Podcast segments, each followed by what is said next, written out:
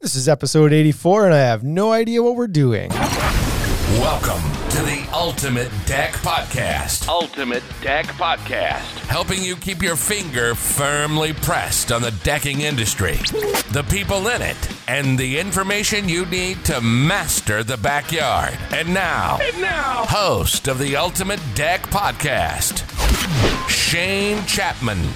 I'm here, and so is Wade, and that was his first intro ever. That was pretty, Sounded uh, pretty solid, it actually. Wasn't that shaky? I was I was a lot more nervous than I sounded. Yeah, 84 episodes in before we let you have the reins, and well, No, I didn't have the reins. Maybe I, not. just, you don't know what we're I doing. have no today idea yet. what we're doing. Is this just the best when you start down the path of something without a plan and just see where it takes you? I was talking to I've got the plan. Sean uh, from the Rusty Shovel yesterday, and I asked him if he was expanding to Saskatoon. I was like, "Are you going to open a store in Saskatoon?" And then him and I like had some banter back and forth about us opening a store in Saskatoon. He was like, uh, "Absolutely not. I am much more calculated. I'll be planning that." And I was like, "You'll be planning for so long that it'll be over. Somebody else will have your job there, and you'll be done." Yep. And he was like, "Yeah, but." I want to know that it's going to work. And I just laughed. and was like, How is "Shit." he even an entrepreneur in the first place? I know. He's like, he's not an entrepreneur. He's an accountant, Yeah. stuck owning a business. so, anyways, there was a there was some pretty uh, witty banter back and forth about. Do you think we should open in Saskatoon? Boom, rented a building. We're opening. in Sa- yeah, let's do this. Here we go. So, Well, we thought about it for a lot of years did. before we actually pulled the trigger. It's just that And- at some point you need to shit or get off the pot. yep, And that's what we did. And it sounds like he'd prefer to shit on the pot. yeah. No, he no. Where would he be on the pot or off the pot? Well, he shits and stays in the pot. It's weird. well, maybe I his just- feed's better than ours. Well, maybe. I have to get off the pot. My legs go to sleep. I don't know. Anyway, um, you know what we got? It's not time for Simco News. No, Nope. New it's segment. time for the Worldly News. I still haven't come up with a name for it, so that's what we got for worldly now. news. That was the wrong button. that, was, That's right, though. That is But a good maybe one. it's- Yeah, subliminally, that's perfect. that was for Simco News. See you, Bryce. Have a great Snoozer. weekend, buddy. Thanks for coming in. There's what we need. Okay. So, from around the world, the headlines of news on this June 28th. Seven. 7th. I think it's the seventh today, twenty seventh today. June 27th. Round the world. Lo, we're from Texas again. I think we had a headline from Texas last week. Happen in place. And there's a lot of people there. That's for sure. A lot of weird shit going on there, I'll tell you that much. So, from Texas, the customs agents on the Texas Mexico border did an inspection on a guy coming through, 23 year old man coming through from Mexico. They decided to search his truck. I don't know why, but what they found in the console of his F 150 was an endangered spider monkey. and so, this guy. in the console of his in the truck. console of his truck. They'll Where never you look- would keep your gum. yeah, they'll never look here. He was keeping a spider monkey. Yeah, it's no good. I mean, they took it from him. Yeah. He's not supposed to have that yeah. at all, let alone try to bring it into the United States from Mexico. Was the air As an conditioning on in endangered- his vehicle? I don't. Must I have been. doubt it. There's no vents in the in the Oh man. console of your whatever. You watched the Tiger King, right? I did. Uh, I did. I. I don't know that I watched all of it, but I, Did you watch some of the like the early episodes where they showed those Siberian tigers in like in Texas heat or Louisiana heat? It was like in vans and stuff. It's Mm. Yeah. 110 and there's like a white tiger supposed to be crawling around in the mountains and snow and it's like yeah. yeah. Yeah. He's in there while his parents are in McDonald's getting a Big Mac. Yep. Without the windows rolled down. awful. So, anyways, this guy gets his monkey taken away. Rough day for him. Have you ever had any uh, border trouble? I personally haven't, Okay. but JJ did. We got in trouble. Oh well, let's hear. So we went to Waterton on a hiking trip and It's in Canada, so I'm curious as to where this is going. the national park actually crosses over into the US at one point. And so Turns into Glacier National, I think. That's right. So we took the dog. We had Max, and we went for a hike, and we're like hiking along. And then I see this line. There's the U.S. Canada border, and it was like, "No pets allowed." I was like, "Well, we're probably not going to see anybody. Like, we won't get in trouble. Let's just finish this hike into the U.S. and then we'll turn around." And So walk you're back." allowed to. You're allowed to as a part of the hike. You're allowed to go over the border. correct. It's like part of it. Yep. Okay. But just not dogs. if you have your passport, Okay. and you're not allowed to have dogs in national parks in- Okay. in, the U.S. At there- all? Nope. Not you at all. can't ever have a dog in a national park. Can't take your sta- pets in the United national States. park. That's what they say. What kind of fascist bullshit is that? I don't know. It seems to make some sense, right? Because it's like bear attacks and elk attacks are a little bit higher when makes dogs sense. are present, right? So, anyways, we're walking and and it was clearly marked. There were absolutely signs that you were not supposed to proceed with your dog and you're not supposed to proceed without your passport. But I was like, come on, like, how bad can this be? We did not get a ticket, we did not get a fine, but we were promptly escorted out. So what happens is we finish the hike, we end up in this like area, picnic area. There's a bunch of tables and uh, and there were some US border guards there. And they were like, Why where are your passports? We don't have any passports. Why are you in here with a dog? Well, we were just out on a hike and we thought we'd come here and have lunch and then turn around and walk back. And they were like, You can't just cross into the border without a passport or with a dog. You're not allowed to have your dog. Did you not see the signs? I was like, Yeah, I saw the signs, but I just like I didn't know that you really meant that. We meant that. so they put us on a like a boat and they ferried us from the edge of the US Gla- Glacier National Park back to Waterton. So we had you to guys pay got the deported. we got deported. We had to pay the twenty dollar fee to take the ferry back, but we didn't get put in jail, and they didn't take our dog. So how does how is that JJ story and you aren't involved? Like I said, have you ever had any border, border issues? You said not me, but JJ has. But you Yeah. were, you were there with her. Yeah, I was. I didn't feel like I was the one who got deported because I wasn't the one who was fighting with the border guards. Like when we showed up, they were like, Oh, she went full ginger on. me. she was That's not trying. smart. You don't- She was fighting, and I was like, doing? "Don't like just shut up. Get on the boat. We'll get out of here. Yeah. I don't need to be. I don't need this on our file, right? So." I was I was going to promptly leave and not get into trouble, but I got my dad on the file when I was younger. uh, we used to do camping trips down into the North Dakota every year. Quite a few times we had a camping spot down there outside of Minot that we really liked, or my parents really really liked. And uh, fireworks legal in the states, not legal in Canada. Can't do Illegal, those. yeah. but.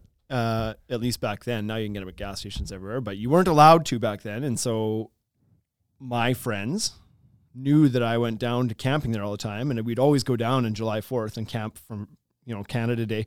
Half that park was full of Canadians, so it was like a big July 1st Canada Day, and then July 4th Independence Day. That whole week there, parks like three quarters Canadians, and there's big celebrations. There's a bar there, and it's a good time. Well, I mean, for adults, I assume I was 13 years old at Yeah. the time, whatever wasn't sneaking booze yet. wasn't sneaking booze yet. But my friends thought like, you should bring back some fireworks. And I was like, yeah, buddy, let's go. And so they paid me, they gave me some money, and I went down and I bought some fireworks and I promptly hid those in my pillow in the camper. And I was like, those are coming back with me. And turns out that's probably the first place the border guards look with kids. Kids' Like, in pillows. their pillowcase, in their bed. That's where dumb kids put shit. So we're, I've never been so nervous in my life. We're going, we're crossing the border, and I don't know why, but they decided to inspect my dad's probably because they could sh- see me sweating bullets in the back Yeah. seat, going through the border security, and the, I'm in the back seat just like just clamming up and like, "Oh," and can we take a look in your camper? And my dad's like, yep, sure. He's got nothing to hide. Yeah. He has And I'm he's just not like, smuggling "Oh, fireworks. fuck." I'm like losing it here at this point. All of a sudden they come back. My dad's like, get out of the truck. Mm, oh, boy. Nope. no thanks. I wasn't in the camper when they found them, but apparently it was like a straight in there, kind of look around, pat pillow, hear the like crinkly paper that the firecrackers are in. Yeah. Look in there, fireworks, boom. Inside, interrogation. Dad's on the smuggler's list for seven years. Not happy. For real? Yeah. Every time he comes through the border. Yep. It's hassled, like hassled for a while. And like we did, we lived close to the border. We were living in Estevan. We were less than an hour from, like we're 20 minutes from the border, right? Made trips down there all the time. Oh man. He wasn't too happy. He's like, Kids you, are they could have shitty." confiscated our truck and cab. They could have, they could have just, they could have just took our camper and Yep. truck, no questions asked. Anyways, I don't remember what kind of heat I took for that. I don't remember like what the grounding was, but Yeah. I haven't done it since. The beating was so bad I, don't don't- remember it all. it's not that I don't remember the, gr- the grounding. I don't remember anything after the clunk. yeah. Um. So next up, man in Wisconsin receives a postcard in the mail, and he's like, "Oh, this is nice. It's from my parents. It's from Mount Rushmore. They've sent me a postcard from Mount Rushmore." Starts reading, and he's like, "This is kind of weird." It's like tattered and worn. Looks at the date, 2004. Whoa. Postcard was out in the United States Postal Service for 16 years before it landed on his doorstep, and nobody knows where it was in between. I feel like we have some deliveries we shipped into the U.S. this year that might be just like that. That's why I included this one. I was like, this is very topical right now. There's stuff that just like, Do we have when's two, my stuff gonna be here? Who knows? We have two orders that are just lost, right? One order. I I, don't know. feel like we have two orders. right Shipping now that anything right now is tricky. Yeah, we shipped them down to the states, and people are like, "Do you have any update on this?" And it's like, "Uh, it's just all we got for an update is it says it's in this warehouse." Yeah. that's what UPS gives us, and so That's what you get. that's crappy. Yeah. So, yeah, he Sixteen finds this- years. he finds this so what's first in the card. letter? Do we know? Uh, I didn't get into too much, too many specifics. He just started reading it and was like, "This sounds weird," because his initial thought was his parents were just there recently. He thought this postcard was Oh, I from see. because they go every year apparently. Right. Yeah, yeah. But then he looks and looks a little closer, and it's dated 2004. Anyway, Little time capsule. little time capsule. The fifth one. This one's really good. And this, I don't know if Bruce is there any Australians in this chat here right now. I don't know on Instagram here. Um, Only four. two guys show up at a guy's house with machetes and a broom. Okay. They burst into the door. They grabbed this man who I think was sleeping, but maybe not. Doesn't matter. Wasn't expecting two guys with a machete to burst into his house, regardless. They tie him up down to his underwear, tie him up, and tickle the shit out of him with a broom. They were hired by a guy with a sexual fantasy to do exactly what they did. Got the wrong address. Oh my god. wrong address. Oh. burst into some guy's home they don't know that's not expecting machetes and a broom, tie this poor son of a bitch up, tickle him with a broom. He's like losing it. They think it's part of the gig. This guy's fantasy to be like, no, I Oh want to be tied up. No, my. don't tie me up. And they're like, yeah, yeah, but here you go. They give it to this guy. He, well, I don't know how it ends. I don't want to know how it ends. Cops get called, whatever. These guys get arrested. Then they find out this is all charges dropped, all a big misunderstanding. Dude who hired them somehow they got the wrong wrong address, and they tied up and tickled a man that wasn't expecting it. Wrong address. We talked about this earlier this Yeah, week. we One of our did. biggest fears. We did. We talked about this because We through our managed install service, sometimes you you're hiring contractors to go tear out somebody's deck. And uh, we always go like, can you imagine if you gave somebody the wrong address and they showed up and ripped somebody's deck off their house? Oh, and you get that some of those neighborhoods that wasn't are like expected. Green Apple, Green Brook, Green Way, Green Bank, and it's like Green Apple Drive meets Green Apple Road. yeah, it's It's like DR versus RD. it's Oh, like boom, boy. deck's gone. Come home and your, your deck's been stolen. yep, that would be a that'd be a bad one. Anyways, Pleasant surprise. to date we haven't ripped the deck off the wrong house, but we have delivered some materials to the wrong So far, address. Yeah, not nearly as damaging to do that. You Yeah. can fix that a lot easier. Yep. Anyway, today's topic is we're going to this is a contractor focused episode if I've ever seen one. We're going to give you 30 tips, 30 things to do to really lay impressions on your customers. 30 things you can do that'll impress the boots off your customers. Do they require money? Go above and beyond. Uh, some will, some won't. Some do, some don't. No, a lot, even the ones that do wouldn't require a lot of money. There's some things that I've seen. They're just like a top five, like five things you can do that don't cost any money to like improve people's well, opinion of you, right? And so Probably some the of first. these are gonna be yeah, we can get five out of here that for sure that don't. cut. You don't have to do all these. yeah. But as I ran through and made this list, I'm sitting there thinking like, "Yep, we should do these things." Yep. it's I like don't think that you and I ever struggle with knowing what we should do. the ideas aren't the problem; Nope. it's the execution. Execution's hard. And so I've, I, you know, I put this list together in five minutes, and come up with 30 things that you can do to really kind of impress your customers. And as I'm doing it, I was like, "Yeah, I know we should be doing this too. We should, oh, we should be doing that one too." Yep. And so, so anyways, we're not claiming to be perfect here. We're not doing these things ourselves. We're just At least not stating on the them. obvious. And a Here lot we of these go. things, like we're we're a dealer, right? We don't have the opportunity to do a lot of these things. We're not going to people's homes and whatever else. So like something this is this is a contractor focused list. Thirty things. Let's go. Yep.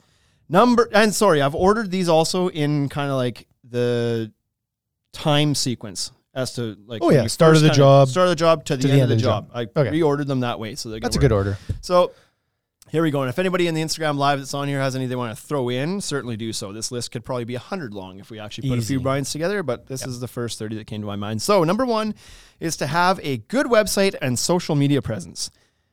And that's the first one because that's the first thing many people are going to see about you before you ever talk to them, before they ever call you, even.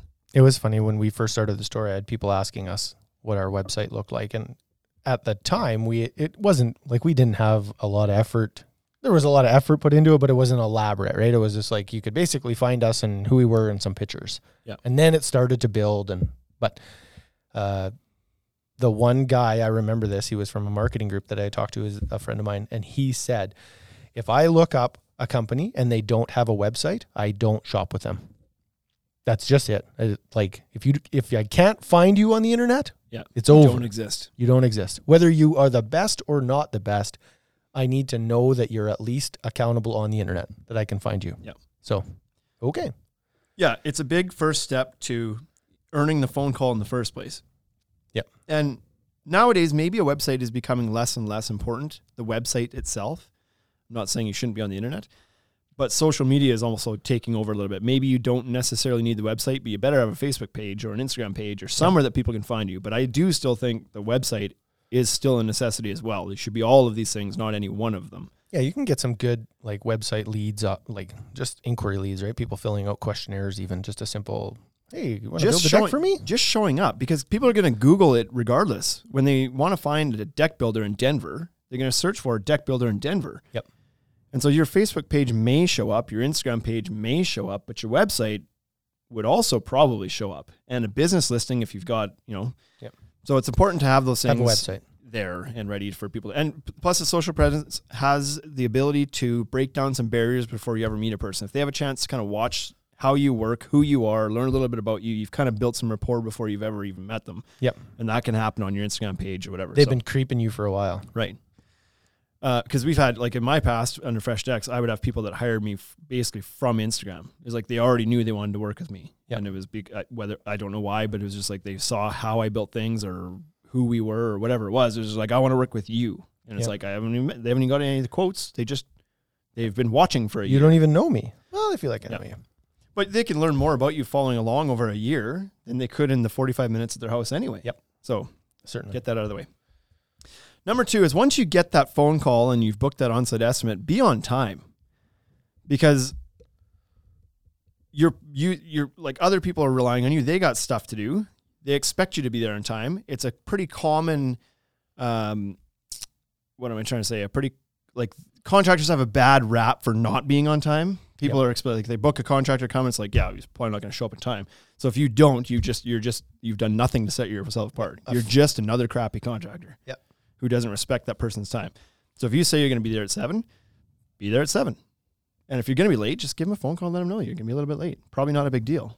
But they're already expecting you to kind of screw this up.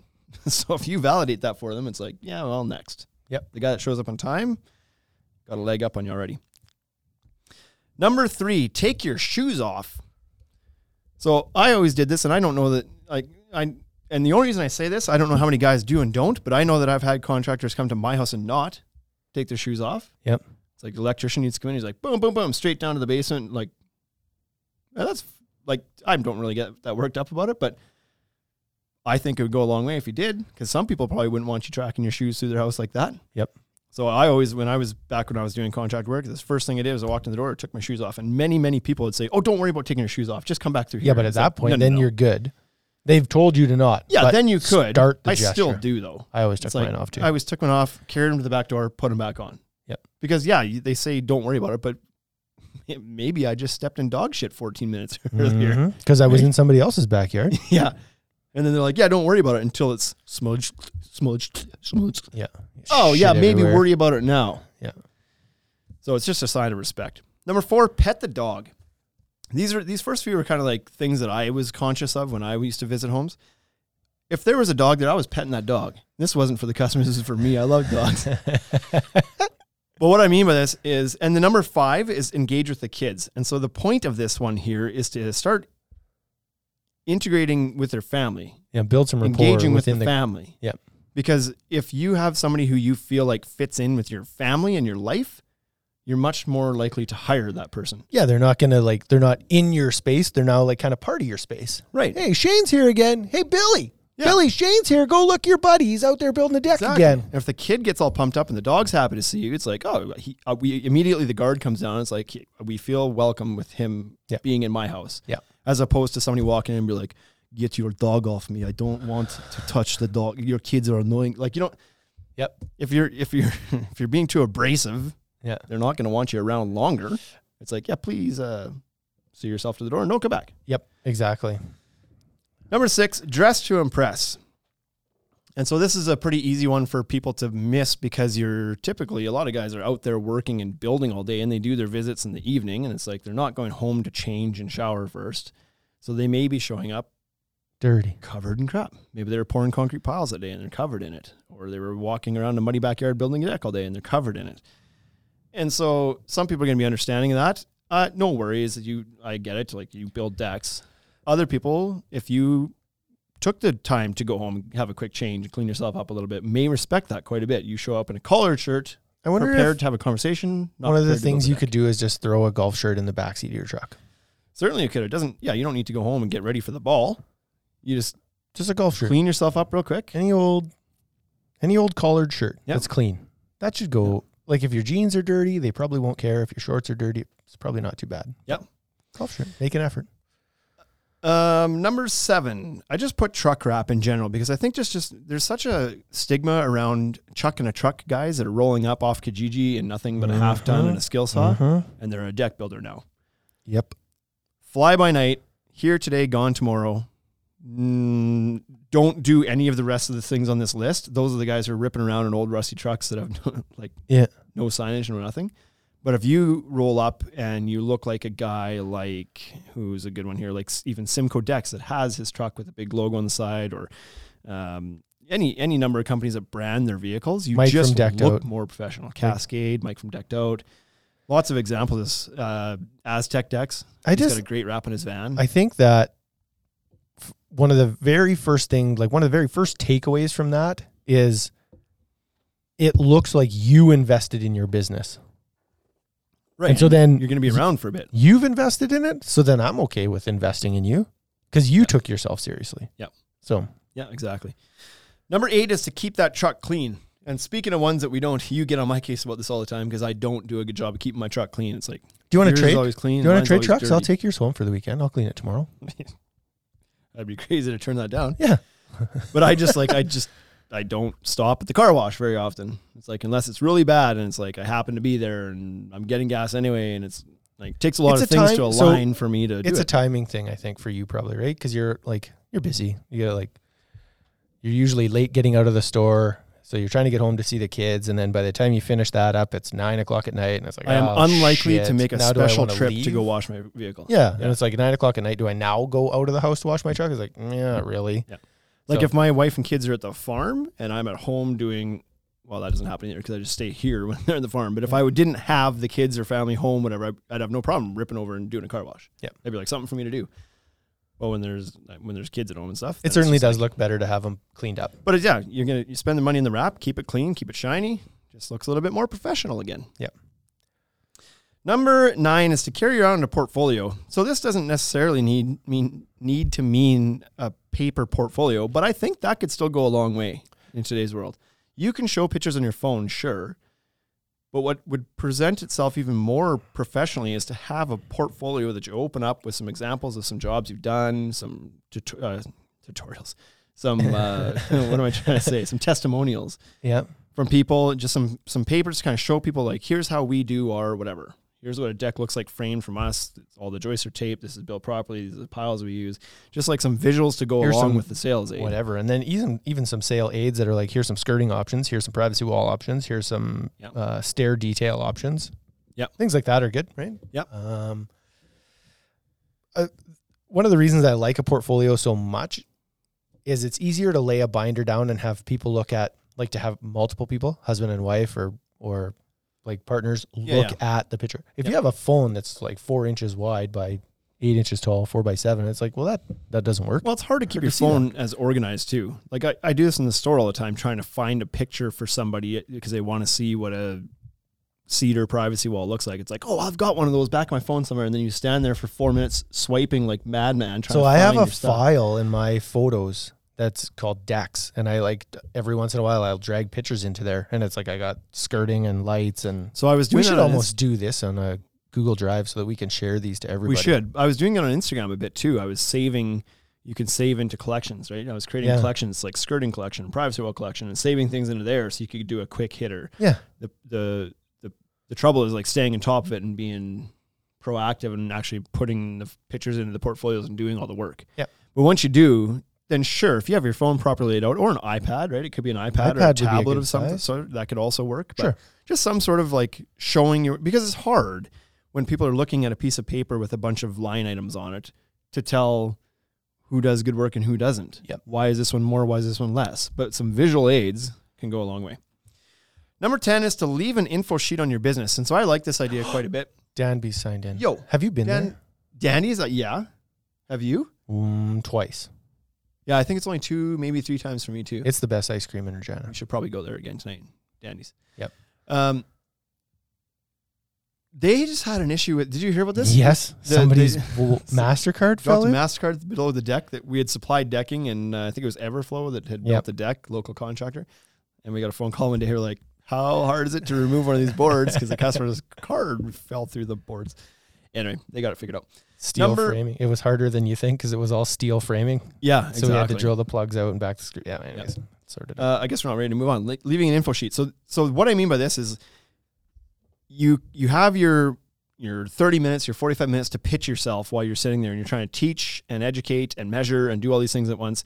But what's I like as an idea is leaving an info sheet behind that tells a bit more about you. So when people have now they're not standing face to face with you, they can go back and do the research and they can start with a sheet to be like, oh, they've been in business since 2007. It's a family business and um, you know, they started here and they moved to here and they did this and the pa- just like a little bit more about you. And then it's like, oh, they've got their whatever their insurance coverages, they offer a warranty, like all these little things about your business and what you do differently, how you set yourself apart in a little one pager or two pager that you can leave behind that they can kind of hang on to. Because the next guy's probably not doing yeah, that. you'd be like, "This is my insurance policy. Here's my coverage. Here's my WCB number." Yep. Well, you're skipping ahead. Number 11. I didn't even know the list. Yeah. That's why I was like, "I don't know what's happening." Apparently, today." it's a super logical progression. Number 11, carry your proof of insurance in your WCB yeah, okay, Workers, or whatever you call it in your market. Yeah, it's a workers' compensation board. So, Yeah. so if you get injured on the site, you know that that you're the homeowners know that you're covered, and you're not going to sue them for their house because you lost your hand at their job site. Yeah. So- And so they may want to see that, they may not, but it would be pretty impressive if somebody had it ready to show you. It's like I not- to was not just say, never- like, do you have insurance? Sure, here's my certificate. so my whole life of working in construction, I was never, not one time, asked if I could provide proof of um, insurance, WCB, or uh, journeyman carpentry papers. Right. Ever. And so, I believe that I may have been asked, not for carpentry, but for like but just asked. Nobody asked to like prove it. There's like, do you have insurance? Yes. Okay. yeah. so I did WCB on some commercial sites. I had to produce a letter of good standing. Yep. Before I could get paid out for, you know, some commercial projects, but on in residential, nobody ever ever ever ever ever asked ever. Interesting. Yeah. So if you were to be able to just Proactively show yeah, if them. you just put that out there and we're like, here's my piece of paper, these are my insurance, this is my WCB number, blah blah. and maybe that's part of your info sheet that we just talked Yeah, yeah, about. Right? that's Maybe it, that's yeah. the back page. It's like, here's my insurance number, my WCB number, whatever. If you are Red GST Seal, here's number, my whatever. yep. If you do require a certificate in your area to be a contractor, some states, City and provinces license, require a license. Here's my Um, license number. Oh Not boy. here, we don't, but like it could just be a page of confidence. yeah. Number 12, be timely with estimates. And this is Rich coming from us because I know Rich. that we're quite behind on ours right now. And um, we don't we don't ballpark anything. We do full takeoffs for people when they want it done. So the it's great Yeah. because For if better they- or worse, right? yeah, if they want to buy it, it's as easy as click a button because you've already done all the work. But um, boy, when it starts to get hairy in here, it gets backed up pretty quickly. So, Yep. but I think more more important than anything here is to be upfront with how long it's going to take and then stick to it. It doesn't really matter if it's 24 hours or one week or Yeah. two weeks, even. Just if you tell them it's going to be 10 days, Be be 10 days or less. Yep. Because if you say 10 days and then you're three weeks, you've like, you've probably, I don't know, there's no stats on this, I don't assume, but I bet you you've dropped your chances of getting that job significantly by not. You could holding- just make some up like a couple Can't pods hold to that schedule, can't hold to any schedule. couple pods ago, you were just making up stats like crazy. Seems like Yeah, I a funny could make time to that up slow it too. down now. Yeah, well, I wasn't prepared. No. Um, but yeah, j- it's always better to to under promise and over deliver than the opposite, right? You want to say, "I'll get this into you in two days," and then like nine days. days. w later, they're chasing you down. Be like, "Where's the estimate?" Yep. You right? And said you've, already- you've already kind of put yourself into a a crappy relationship position now. Yep. So, number 13, and this one's debatable, and there's going to be some people that will argue against this. But what I had put here was providing an estimate that has line items or at least some clarity around it. So, I don't know that you necessarily, as a contractor, I don't know that I even agree that you should be doing full breakdown line items, but I think you probably should categorize it so that people can understand the numbers a little bit easier. Because I know some guys are like, nope, it's 40 grand at the bottom. But then that leaves a whole bunch of open ended questions about what's Aye. included in the 40 grand. Yeah, because then, so you get to the end of the job and you're like, well, it turns out that this was an extra. And the customer's like, how, how the F is that an extra? I didn't even know what was the original. Yeah. And so I'm guessing a lot of those guys maybe will come back and say, we're providing a scope of work, et cetera, whatever. But I think customers appreciate more clarity into their estimate to understand what's what's involved. And so it's a catch 22 for sure because some customers would want to see that so that they can grind you on something. If you get too Yeah. detailed, then they pi- then they pick, right? It's like, Yeah. "Well, I noticed you did only took 4 hours to build that bench top bar table thing. Then you charge me for 7. Yeah. So I guess I'm getting a discount there. The odd person's going to try to pull that crap. So I don't know that you need to at that level. When I was doing my estimates under Fresh Decks, I just split things out in categories. So it was like framing is this much materials and this much install. Decking is this much materials is such install. It was just like by by like category like steps of the job essentially, right? Yeah. So it was never going to specify that I was taking this many hours to do the framing or I was using this many two by eights to do the framing. It was just Right. kind of lumped in so that they could kind of see. And I think they, a lot of people commented that they appreciated that I did break it down on some levels. So they could see what was kind of what was what. Where the money was. And it just, it, it, it comes across as being more honest. I always did mine when I was doing trim work was always broken down line item by line item. Your door costs you this much, this much glue, this much like lineal footage of casing. Yeah. These like this many pickets. I yep. Yeah. She was item by item. Yeah. And I absolutely got shopped on that. People would be like, "Oh, well, I went to the store and I could get I could buy this exact same product for 5% less than you're selling it to me." Yeah. And then it was just like, "Okay, well, give her Get then. it. Go ahead, go ahead and make sure it's here on the day I'm ready because I'm a contractor. I don't know what day that is exactly, but I'll know when I'm ready and then it needs to be here. And so, Yeah. anyways, you go through the process of explaining, and people often did, you know, they they stopped grinding after a while, but mine was uh, like item by item because it was how I wanted to do my takeoff. So Yeah. then I just shared that with them. Uh, there's a comment in the Instagram here that's from New England Deck Pros that says, I have got a lot of good feedback on timely estimates. I definitely think it has helped to get jobs this year. And uh, well, especially this year, right? Because so many people are backed up that first guy to get them in- to talk to somebody might have the best chance of getting the job, right? Yes. I know I literally just got a through uh, the I think it was Instagram or Facebook message from somebody the other day. It said, "I'm trying to help my parents out here. They've been waiting for two and a half weeks for an estimate from another business, a competing business, and they're not getting it. Can you guys give us a quote faster?" And I said, "Nope." I could try, Yeah, but I, I just said you're 10 deep. They asked if we could get the product to them faster so that they get started, whatever. And I said, well, it depends on what what it is. If it's a stock product, no problem. I can do a quote fairly quickly for you and get that turned around. If it needs to be ordered, whatever. But let me know what you need, kind of thing, right? And so there's an example of somebody didn't get back in time and they they're just gone. It's like on to the next to find out some find somebody that can help them. So. Um, number 14 is having line items for optional upgrades. So I like this one quite a bit too because a lot of times people want to know what the extras are going to cost. They want to see the budget, kind of what they think they can afford, but they want to know how much more it is to go to something else, to tape their joists, to go from pickets to glass, to do the cable rail, ad lights. to do that kind of thing, add lights, right? That was a good one. And so Oh. a good way to do that, I think, it might take a little bit more effort, is to do your estimate and then at the bottom have your optional upsells, your optional upgrades saying like add a light package for six hundred dollars, add some G tape for five hundred dollars, Yep. whatever. And then that it's just easily digestible. And then you don't have to spend the time going back to re-quote it when they say at the end, we're like, well, I think we're going to do that now. It's like you've kind of done the math. It's all there. They can check the boxes essentially and be like, yep, do it, do it, do it. Yeah. So I like that quite a bit. That's something we got to do. It's better. an easy upsell. You know what I mean? Because then it like it starts the conversation, then they noodle on it, and then boom, it's done. Yep. So now we're halfway through this list, and we're at the point where they're uh, they're ready to go. And I think one of the most important and professional steps is to have a contract in front of them ready to sign. because this removes a lot of the questions and the ambiguity around certain things and who's responsible for what and can clarify the scope of work and everything else. Yep. And you can put your warranty terms in there. It just like it's just a cover your ass kind of document and helps the customer know what they're getting to and what they're expected to do or what they're um, within their rights to claim or look, you know, it just kind of Mhm. lays the groundwork for the relationship, especially I think this is a no brainer on large jobs. You Yep. know what I mean? Like I always kind of let the smaller jobs go and was like, I don't know, I need a contract to go build a 10 by 10 square deck, but it's probably a good idea. Yeah, But but, I it's never- like it's over before the contract, before the ink dries. Right, You know what yeah, I mean? But if you're doing a hundred thousand dollar deck, you can also put your payment, like your progress payment terms, into that contract, Correct. Yeah. which Yeah. needs to be in there. And it just, it just like, it's a lot less fly by nightish rather than the guy just be like, okay, so, so 100 grand? Yep, 100 grand. You just give me that and then I'll build you a deck. Yeah. And then I'll just show up and I'll just build your deck. Or, What's the payment process? Well, I'll come. To, I'll come see you when I need some money. Yeah.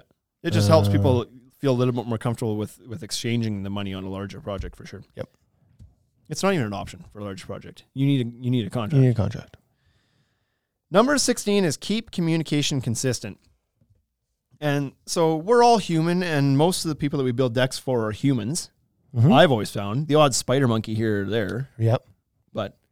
but border agencies trying to crack down on that though.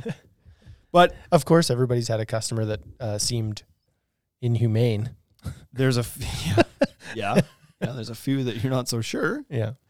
Uh, but what I mean with this is just like things can things can slide when things are bit like this is a seasonal business for many of us, and so you go from very slow to to very hectic, and it's it's hard, if not impossible, to schedule properly for the like schedule enough people and like it's just when things get hairy, things are gonna get hairy. You're not gonna be able to keep hundred percent tabs on everything you're doing Correct. some things are going to slide. It's probably okay as long as you keep the communication, the lines of communication open with your customer. Yeah. If you said, I'm going to deliver you an estimate in four days, and the fourth day comes and you know there's no chance of that happening, a simple phone call would be like, Hey, I'm so sorry. I've gotten tied up this week. Um, do you mind if I get it to you later this week or something? And 90% of people would be like, No problem. Thanks for the phone call. Thanks for letting us know. Yep. But if you don't make that phone call and they have to come chase you, then they've, they've started with frustration. So you've actually turned this from a, from a potentially positive communication to a negative relationship just by not making that phone call. Yep. And this goes with a wide variety of things, right? The day you're supposed to jo- start the job, let them know. If you get delayed because your permit gets recalled, let them know. If your materials don't show up in time, let them know. Because if you don't let them know these things, it's all your fault. Yes. You were the only one You're who the knew. guy, right? You knew in advance. Yeah. Right. So So They just didn't keep the know. lines the commu- lines of communication open and consistent, and um, we we get that right. We let some things slide sometimes. You order something for somebody, and then it doesn't come in when it was supposed to, but you were busy, you didn't notice it came in, and all of a sudden they're calling you like, Or it "You did- said the glass was going to come or in it last did week, come in. or did come in, and you didn't." Didn't call him. right? It's, things happen. So, um, a lot of people are just like, I'm fine that it's not there, but just let me know. Yeah. Because you said you were going to be here. I came home from work thinking it was supposed to be done. It's not. Now I don't know if you've forgotten about me or if you don't care or whatever. Yeah. Simple phone call. Um, did I write be timely with estimate on here Twice. Oh my goodness. It's not 30. We're going to have to think of a new one. Well, we'll come up with one. Um, number, I guess we're going to change this. To, you want to come up, come up with one right now? No. Can you do that? Okay. What have we done so far? We've done the contract and we've 16. And we're at the contract part. They signed the contract, and now we're saying let's Right. keep the keep the communication open. communication. Start dates are going to change. Let them know. Let them know all this sort of stuff. Anyway, we can move on. We can add one at the end. We'll we'll pull the audience for the 30th one off Instagram. So you guys on Instagram have a job to do now. You've got to think of another thing that's good to do that customers will appreciate that we haven't mentioned by the time we get to the end of this list. Sure. Number 17, call in to check after the estimate has been delivered.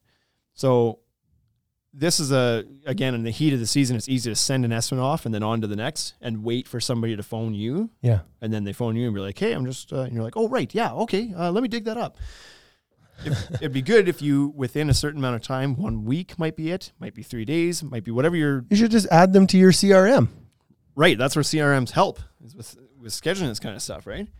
So check in because you never know if they maybe didn't get the estimate, if they set it aside and kind of forgot about it, if they're We had that at the start of the year. Lots Yeah. of people weren't Yep. getting our estimates, right? And It was like, yeah, our "No, I software didn't- setting was getting picked up by spam filters left, right, and center. And so if you don't do the follow up, I don't know how we ended up Sometimes doing you a don't couple know. follow up. Maybe people followed up with us because we just believed it was working. We were sending off estimates and nothing was coming back. And then all of a sudden somebody emailed you or called you and was like, hey, are you going to send me this estimate? And you're like, uh, it's right here. I four sent days it ago. out. Yep. It's gone. Yep.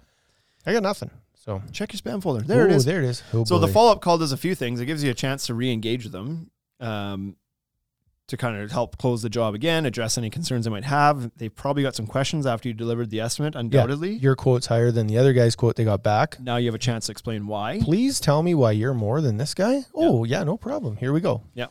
So it's a good idea to check in. You're going to close a lot of jobs. Your your closing rate will be a lot higher if you do those follow-ups than if you just kind of send it off into the ether and hope that it comes back to you at some point. So Here's a fun take on that. I wonder if you'd be better off to do less estimates and a better job of them. Because your close Yeah. rate would likely be higher, right? this is this that's entirely what's behind the idea of charging for estimates. Just do less of them. Maybe that should be number 17. Yeah. you want to appear more professional and this sounds odd to say like your your customers will appreciate or be impressed by this if you're running a ship like that and you're charging for estimates i like arguably that could be presented as a more impressive operation it's like these guys are formal and they have a process and they're a real business and they're not just showing up after hours uh, when they're you know Yep. all willy-nilly they've got this very formal so Mm-hmm. let's make that number 17 we've talked about that one a lot before. We're big believers in it, and like, which is funny because we don't, like, we don't charge to do. Yeah, but we charge to go out to But do an we're also- estimate. right. If, if something is out of the norm for us, if we have to like just drive out to somebody's house and measure their yard and blah, blah, blah we charge for that. yeah, which we rarely do, but we just tell people like, sure, we can come measure the yard, we can send somebody out, but there, there's a fee associated with that. Yeah. But if We they can bring us do the estimate everything, if here. they, if they bring us pictures and they bring us a, the dimensions of the deck, like Yep, we So didn't we- have to go get that stuff. So we're gonna make that number seventeen only so that I can keep my numbers in order a little bit easier now. Mhm. Yeah, charge for the estimate. I like I like that one quite a bit. Yep. Refund it. Give it back to them. Just don't like. Well, just that's the don't get thing. abused. That's the thing. You can give this back if they decide to pull the trigger with you. Rebate that hundred bucks back, Yeah. 150 whatever you're charging. Doesn't really matter what you're charging. The point of this is to weed out the tire kickers to give you more time to pay more attention to the customers that should have your attention. That's right. So instead of doing 20 estimates this week, do eight Yeah, and land close six of seven them. or s- yeah six or seven of those. Right. rather than doing 20 of them and closing five because you didn't pay attention. One of the ones you would have got left Yeah. because you were too busy doing other stuff for people that weren't going to ever hire you anyway. seven of them got dropped. Yeah. So now you really only got thirteen. Yeah. People always talk about what's your close rate. You should be closing around twenty percent, and if you're closing more than that, you're charging too little, and if you're less than that, you're too much. What? Yeah, but it depends on what your whole process is for getting Yeah. these quotes anyway. Yeah, you if you did it the right way, your close rate would be ninety percent, eighty percent, and you'd have the right customers knocking on your door the Exactly. first time. Exactly. Okay, so number eighteen, I guess, would have been to call and check in after the estimate, Yep. and see how things are going, address any questions, and number nineteen, be clear on expectations. So it's good to set boundaries, I think, and that's kind of what this is referring to is that you need this goes both ways. What your expectations are from the homeowner and what your what their expectations of you are should be and what the expectations of the product should be. And- just and also kind of it gives them a chance to tell you what they expect out of you. yeah. here's what I want. I want you to show up and finish the project. Don't be here for two days and then bounce and then back and then bounce and then. Yeah. What are the plans here? Yeah, you can We're lay gonna that out. Run this Be like, like, this. We're going to be here every day until this job is done. You shouldn't be out walking around on this deck before it's complete. That's like Yeah. stay out of the work Very zone. very dangerous. Yeah. Stay out of the work zone. Don't let your pets out here while we're working. Because I'll whatever. pet it. yeah, because Kids can't come out here. I'll tickle them. We'll be, risk of kisses. um, and then I'll be product teaching your expectations. kids swear words. If your kid's out here, Yeah. here's the thing. I'm going to teach them how to swear. Did I skip? Where did I leave that? Oh no, it's Uh, coming up. So yeah, just lay out the lay out the expectations. Same thing. Like if you're using a product that's going to and they want to have miters in their deck and you know that's going to open up, maybe address that up front. Be like, here's what to expect from your product. It will move and expand and contract. The reason the gaps are in the boards is like for this. The reason that we're you Yep. know, if that opens up, that's not That's not a callback. That's not a warranty claim. That is just a that's the nature of the It's a product. product flaw. so expectations for yourself, for them, for the products. Just be clear about everything, because if we, as we've said before, anything that you say up front is knowledge, and anything you try to say afterwards is an excuse, right? Yep. So heads up, we're gonna miter these corners. They're gonna look great day one, but Tomorrow when morning, it cools off, that miter is going to open up a little bit. That is a natural thing. That's how this product works. It's, it expands and contracts with temperature. That's normal. But if you don't say anything, and then three weeks later they call you, be like, your miter, it's all open. It's like, oh yeah, that's normal. you didn't say anything about that being normal. Like Yeah. it, it just sounds like you're trying to cover your butt and not, not go do a callback. Yeah. So number twenty, keep a clean job site. So you've made it to the job site, and at the end of the, every day, kind of clean up and tidy things because people may uh, like I just finished saying they sh- you should like people shouldn't be out on the job site, but your deck might be having they're going to be. an impact on this part of the yard, and maybe there's a swimming pool in the back, and the kids are okay to go play in it, whatever. But if you've left chunks of blocks of wood laying everywhere, and knife both of blades snapped off, and nails over the ground, and everything else, it just looks crappy on you. Yep. And if one of the kids or somebody happens to trip over something or cut themselves on something, it's like it's not a good situation. So Yeah. just take the time to keep your job site clean, looks super professional, avoids any risk of like issues. WCB claims. Right. Yeah. And number 21 is to keep a clean mouth. So we mentioned this earlier Yeah. before too. I'm like, I'm not, I'm, You're not. Good. I'm not great Neither am I. for this. But what I discovered the other day is that I've, I, it's full within my capability and my ability to not swear because Yes. in certain situations I know not to and I don't. Yep. But sometimes you get going, especially when you're in a crew and you're working with the same guys for the last 14 years, and it's like it's easy just to kind of let your tongue listen. Yeah. But then the customer's windows open and they got kids home and you're out there cursing like a sailor and all this stuff. Like it No, just it's bad. doesn't look good at all to anybody. So keeping a clean mouth is good. Keeping it professional. yeah, like the jokes you tell, the stories you tell, all of that stuff, right? Number 22, go the extra mile during the build and have the right tools. This can mean just having the right tools. So is that customer expecting that you're going to lay down a dead set, dead straight track and cut their boards off in a perfectly straight line? They might not be expecting that, but give that to them. Like be better than they expect. Go the extra mile. This doesn't mean do things for free. This just means like have your quality level standards be higher than what they're expecting. Yep. And Nope. that no can need be- to elaborate on that one. And that can be part of like clean the job site too, going the extra mile. during the already build. have. They don't Everybody- expect that, maybe, right? yeah, everybody already has an idea of how bad contractors are, so just clean that up. Like if your guys smoke, clean up the cigarette butts. If you're like if you're cutting a miter and it's just not perfect, like make it perfect. Take a little bit of time. They gave you twenty thousand dollars. Well, and Pretend like that happened. yeah, exactly. So this, this, uh, like this could be something simple too. Maybe you do throw in a little bit extra, like have your margins set so that you can absorb some of this at the odd time. But maybe like, maybe you're building a deck at a house that the deck is six inches below the door threshold, and they've got an old dog with a bad leg or something, and you decide like, you know, it'd be cool is if we built a little ramp here for the dog. and they didn't expect that. You had some scrap lumber sitting around. It took you 15 minutes to build it. Yeah. You know how long that, how far that would go with somebody?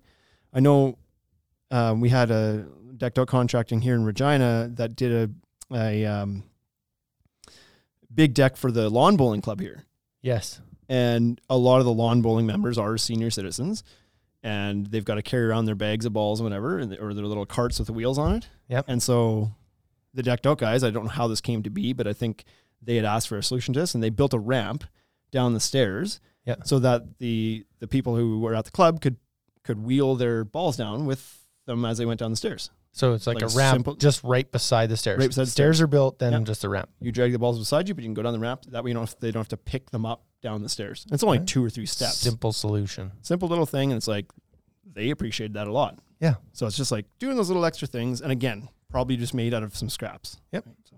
Yeah.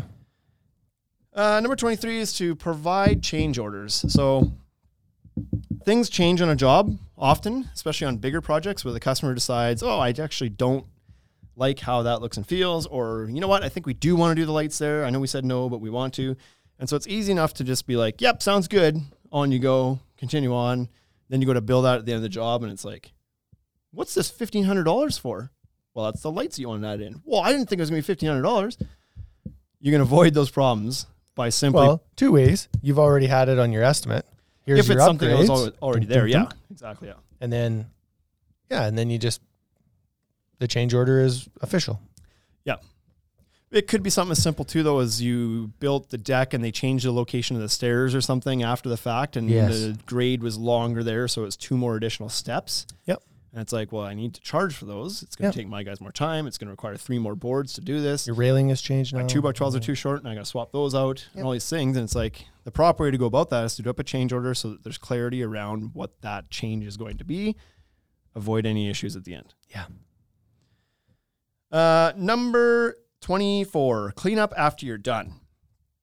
So this is especially relevant in the springtime when everything's kind of muddy. Sometimes you're working in new homes where there's no landscaping yet.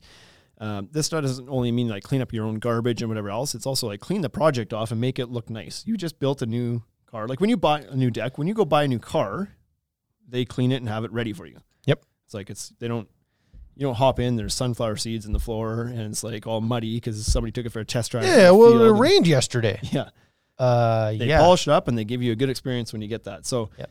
the first time that your customers come out onto a new deck that they just paid thirty thousand dollars for should be pleasant and it should be clean and it should be like the best it's ever going to look.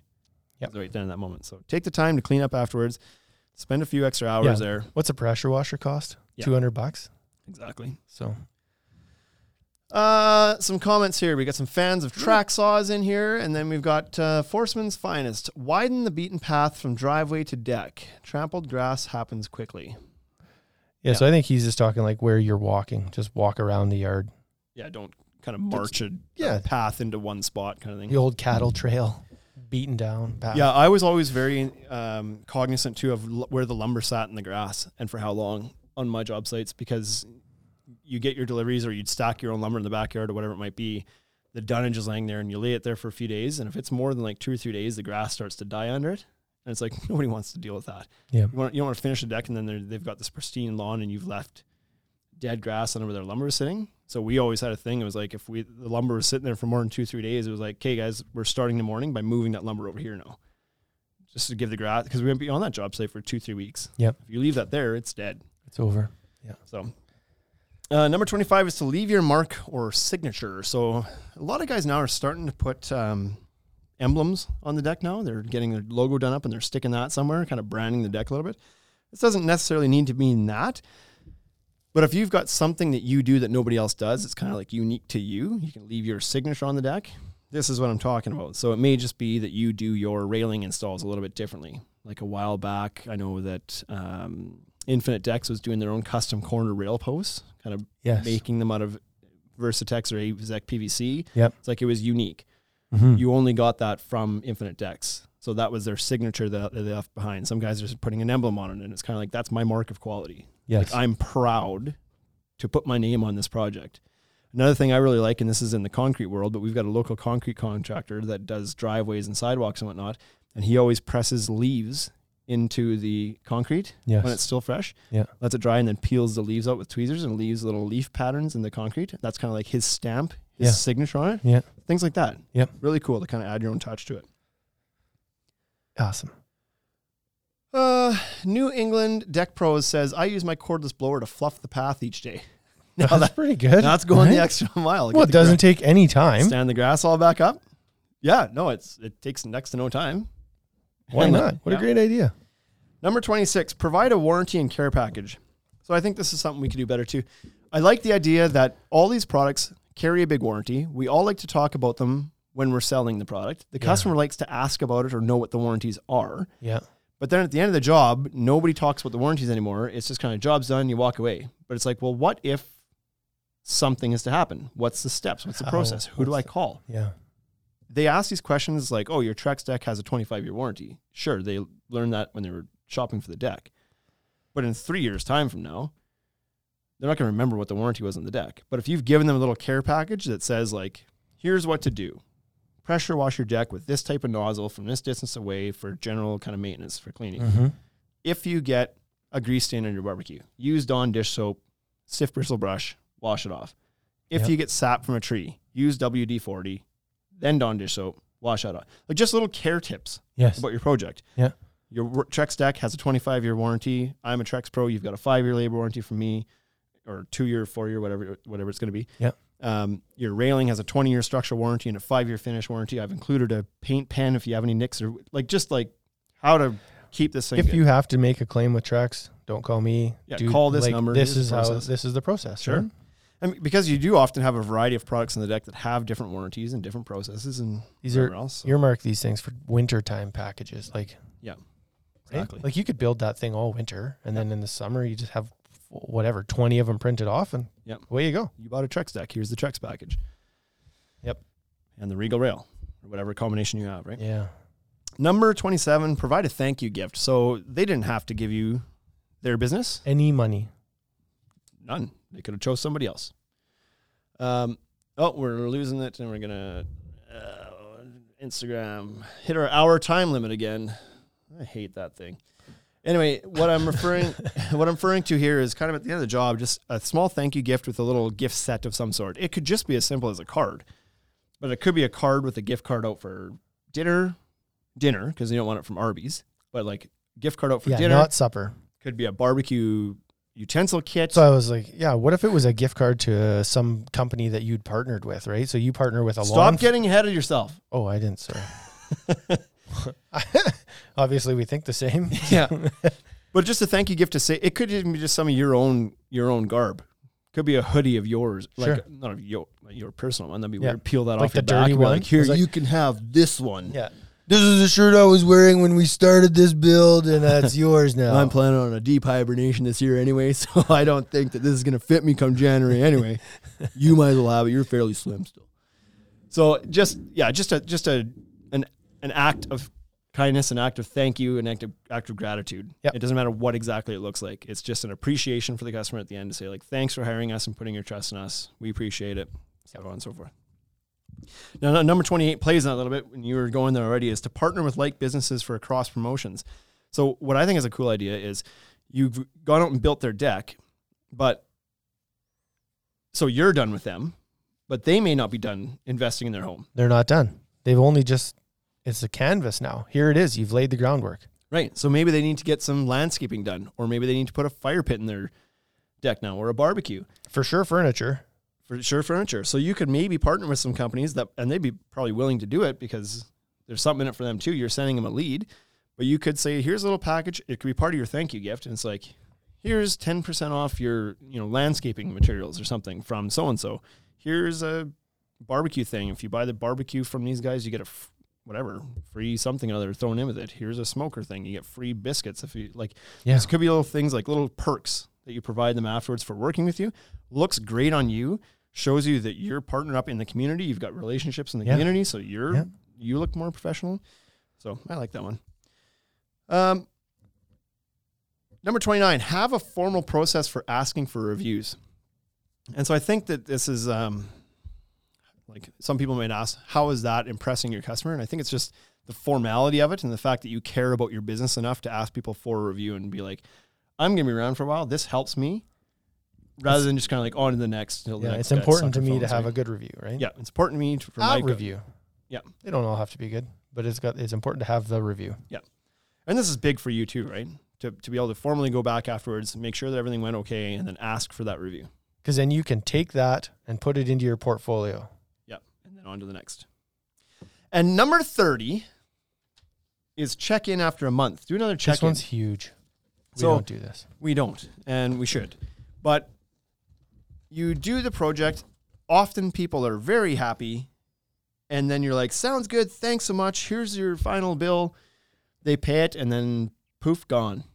You run into them at the grocery store. Yeah, then you see him. Yeah, then you see him later, and it's like, Well, yeah, I, I think I did your deck. Did Well- build your deck? what would probably go a long way is for you to follow up in a month and be like, how's everything working out? Yeah. Is there anything? Is there anything you want me to come take a look at? Yeah. Is it- are the stairs the way you thought they were going to You guys be? enjoying it? Like, send me some pictures. Are you guys enjoying your backyard now? I'd love to use that in my whatever. Just check in and make sure. And I think the fear for some people is like, I don't want to ask for, I don't want to give them the opportunity to give me problems I have to deal with. Right. Some, peop- some people might be like, they're probably fine with that miter being open, but if I phone them and give them opportunity to bring it up, they're going to, and then I'm gonna have to go check. Yeah, Man, I gotta but go fix it. And it's like, yeah. There we again, go. you could have cleared that up earlier with laying out the expectations. So this is Almost- just a good care check-in. yeah, almost for sure you're gonna end up with a little bit more work out of that. Not, it's not like for, sh- it's not for certain, but I would say that at least fifty percent of the time there will be something that you need to go for, right? You might, yeah, you might have to, you might have to do something. And you think of that as a negative experience, but imagine it from the customer side. right. That's the most positive experience. It's like, oh, this guy followed up with me, and it was like, if you didn't get the review before, you got it there. you'll get it now. Yeah. Ah, there's, you know what? It's just like the one board, you put that spine board in, and I don't know, like I can kind of see the framing below there. And I thought I was going to, I thought that was going to be blacker or something, and I didn't think I'd see it. Oh, you know what? That's a quick trip for my guys. We'll come out, we'll just pop that board out, throw a little G tape down on that spine board, and throw it back in. I didn't know that that would bother you. My bad. Yep. Because That certainly cost you time. It cost you a little bit of money, but it's like, Uh, But it's another way to worth it look in at, though, spades. is that you're asking them how their deck experience was, and they're telling you. Yeah. Because if they got something to say, they're going to tell that same thing to anybody who asks how their deck build went. right. So maybe they've got a neighbor or a friend or a parent that also needs a deck and be like, you did a deck with so and so. How was it? Uh, it was okay, but the way they did the seam board thing was like, I don't, it was not really good. So come, I, here, come here and look at it. You can see I'd rather this, hear right? that once and have a chance to fix it, and then their review be like, they were great. Like there was like a minor thing that they came back and fixed. Like they phoned me and I came out and fixed it. It was amazing, and it looks way better now. Like Yep. solid. And uh, rather than them telling the bad part twenty five times to other people, And it's not bad enough that they should be telling people because you'd fix it in a heartbeat if you had a crack at it. yeah. So get the crack at it. Yeah. Yeah. Yeah. So that's now. Did any as we you were working ahead sometimes and kind of guessing where I was going in some of these? Is there any that you think I missed? I didn't ask for your input on these today. I just kind of ran with it. But we're at thirty. Do you have a thirty-one? Um, And for the Instagram people that are watching too, if they have anything to add to this list, it can be a thirty-two list. no, I think that that was, uh, yeah, it was a pretty good list. Like, there's nothing that comes to mind right away. Now the now the key is to execute on it. Right? It's easy to come up with the ideas. The ideas took five minutes. The execution on this It's a much, lifetime. much bigger. it's a lifetime it's of a trying to fix that. change for sure. Yeah.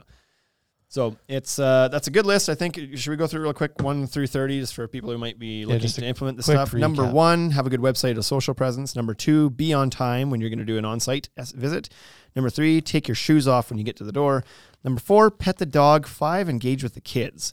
Number six, dress to impress, not to build the deck. Number seven, wrap your truck or your vehicles, look professional. Number eight, keep your truck clean. Number nine, carry a portfolio with you, whether that's on an iPad or a actual physical portfolio. Just some visual reference uh, tools. Number 10, leave an info sheet on your business, just a little bit of a wrap sheet on who you are, what you do, what sets you apart. Yeah. Number 11, carry your proof of insurance and your WCB or whatever you call it, your workers' compensation. Yeah. I like the idea certificate, of putting any of that on that that stuff. wrap sheet.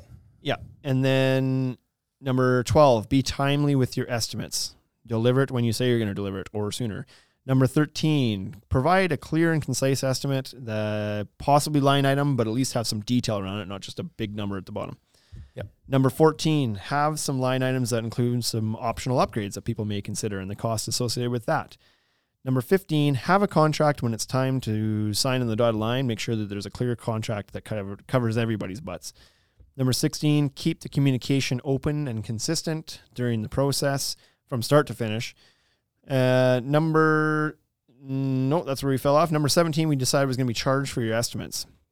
Number 18, call to check in after the estimate has been delivered. So at some arbitrary date afterwards, four days, one week, two weeks, whatever it might be. I think week is probably a Oh, good time, right? Just Week seems good. Yep. Gives people a chance to digest a little bit. almost for sure they didn't think it was going to be as much as you sent that.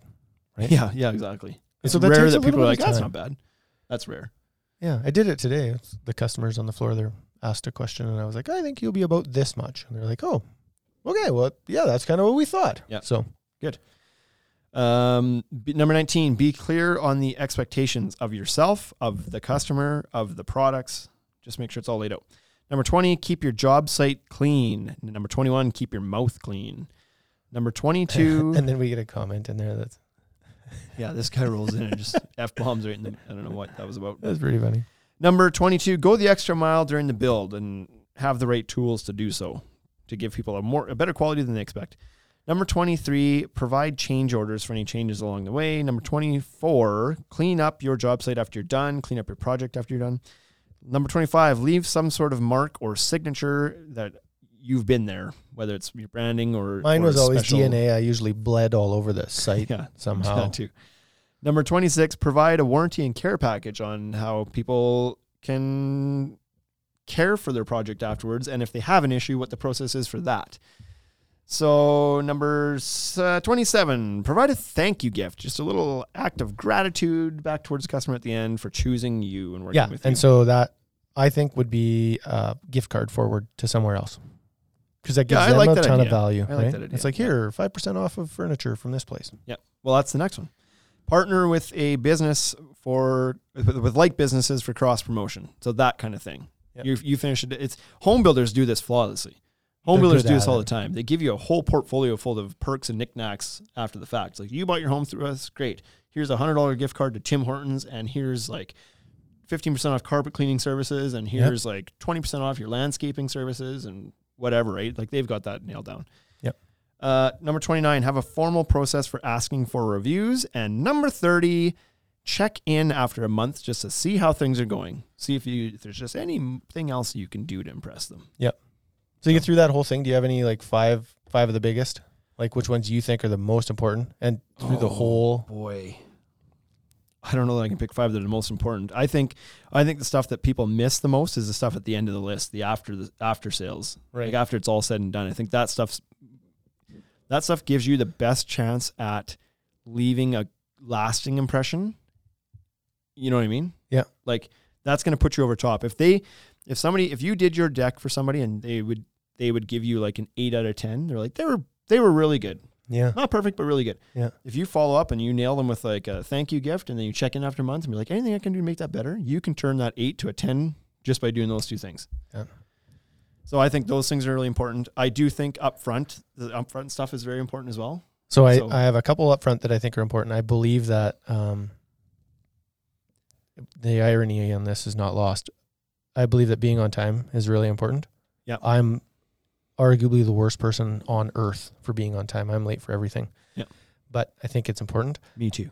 Um, I think the providing the insurance and WCB is really, really important. I think that's a lot of, I think that's a step that not everybody is doing. Providing the scope of work, I think, is super important. Yep. Cleaning up the job site at the end is finished, like actually polish it up and then follow up one month after. Yep. If I could pick five out of there, I'd be like, be on time, uh, show them that you're a super professional, be very clear about what's going to happen in the job, whether that's a contract or whatever, and then Yep. clean up after yourself and follow up.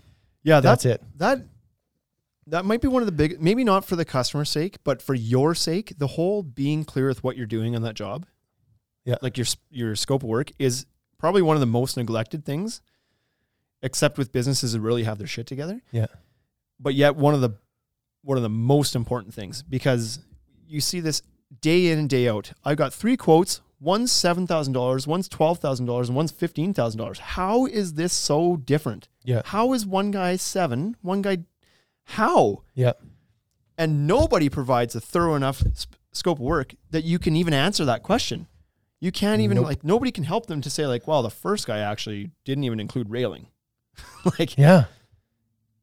the second guy seems like a reasonable estimate, and the third guy, well, he's g taping all the joists. Yep. So that's an extra cost. He's actually using a better railing than what the first guy was going to use, or No, second guy was first, going yeah, to use. first guy wasn't using. This guy really. wasn't using railing. and this guy's skirting in the whole deck. Yeah. Nobody else was skirting it. So like that's super important details, especially if you're the high guy, you need to explain why you're the high guy. You know, you know why you're the high guy, Yep. but you need to be able to give that to the customer in layman's terms, say like, here's why we're more. Yeah. And don't be afraid to even say that up front. Be like, listen, my estimate's going to be higher than if you're getting other estimates. Uh, Good chance I'm higher. Here's why. Yep. And if that's part of your little info package, it's Provide them the knowledge, not the excuse. Yeah. Because like some guys are like, I don't use two by eight. I'm using two by ten. The deck's six feet out. Don't care. Using two by ten. That's fine. Yep. As long as you let your customers know that that's why you're a little bit more is because you're using you're building the deck stronger. Yep. So that's a that's a pretty big one too. Here we got some comments through Instagram here that we better check in on before we Yeah. uh, turn this off for today. So Forsman's first says the first time he's watched the live podcast. Right on. Thanks for pretty good. joining.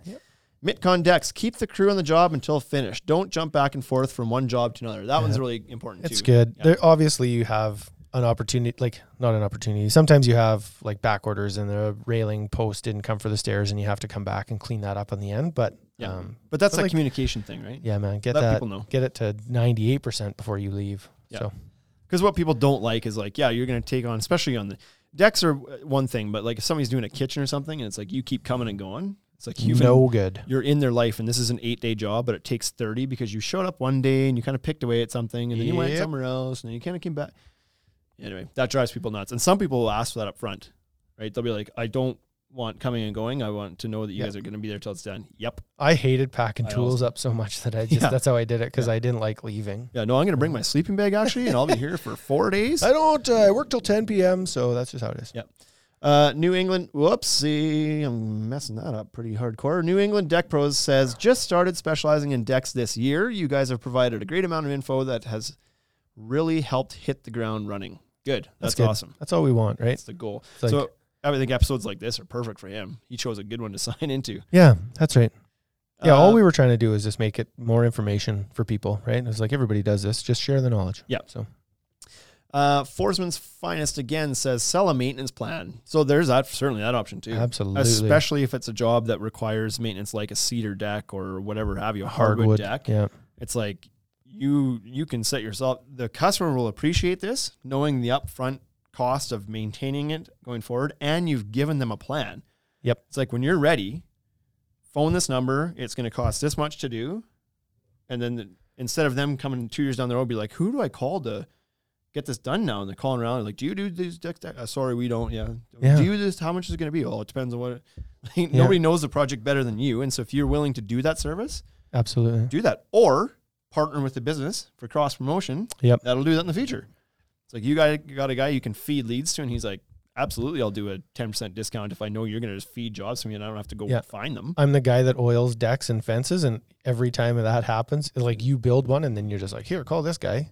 He Yeah. gives you an immediate 10% off labor if it comes to me. It's like that And guy's we've hand we've talked about labor. doing that for our guys that do a lot of fences. We've talked about I that. love it. we talked about like, hey, maybe you give the your contractors an offer they can pass along to their customer that then comes back to you. Yep. Discount for Like Products, that's how we oil. kind of view our relationships with our contractors is more partners like than customer and dealer per Yep. se. It's like we want them to succeed and we all want the customer to be happy. And I care about your customer even though I'm never going to meet them correct. like let's let's win this together. I want you to be successful too.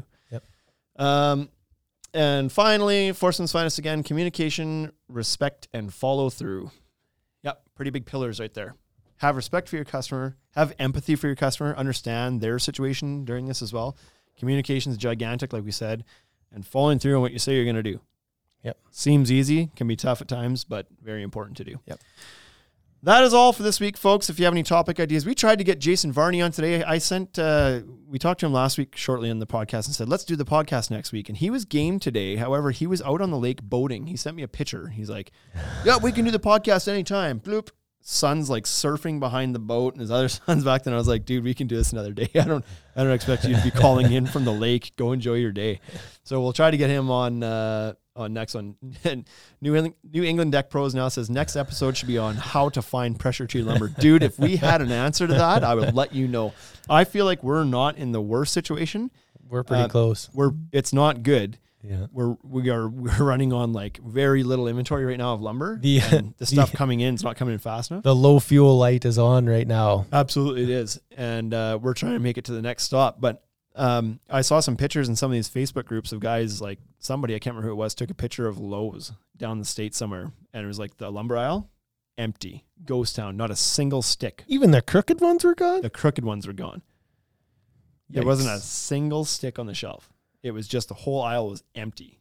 That'd be scary. Holy It's like a- man! the there was another apocalypse. guy, another guy who posted a picture. He had a a job lot of lumber, like Yeah. whatever, eighty boards bundled together in his garage. He's like, I spent whatever he said, two weeks and eight stops over and over again to put together this package for my own house because I wanted to build my deck. He was going to, from Lowe's to Home Depot to local lumberyard to Lowe's to Home Depot to local lumberyard every few days, checking, grabbing. Uh oh, we don't want that. Grabbing the um, whatever sticks they, he could find. Go back to Home Depot. There's three sticks. He'd buy them, put it in his package. Wow. Go to Lowe's, buy them. Go back to Home Depot later, see if they got anything in. Grab the few more sticks off the thing, and he had this bundle. It was like all different brands of lumber. And Oh colors man, of lumber. that'd be so frustrating. Ugh, not fun, but that's what it's come to in this crazy world. Concrete too. Somebody posted a picture of the concrete aisle at Lowe's or something, and it was just like yeah, man, pa- empty pallets and like a broken bag in the because floor. everybody's and that's doing it. fences, right? It's wild. It is So, wild. We're in a we're in a unique situation. I don't know how to find pressure treated lumber, but I'll let you know if we We're ever find trying. that out. So. Anyway, thanks for tuning in, everybody. It's been another great episode of the Ultimate Deck Podcast. We will see you next week.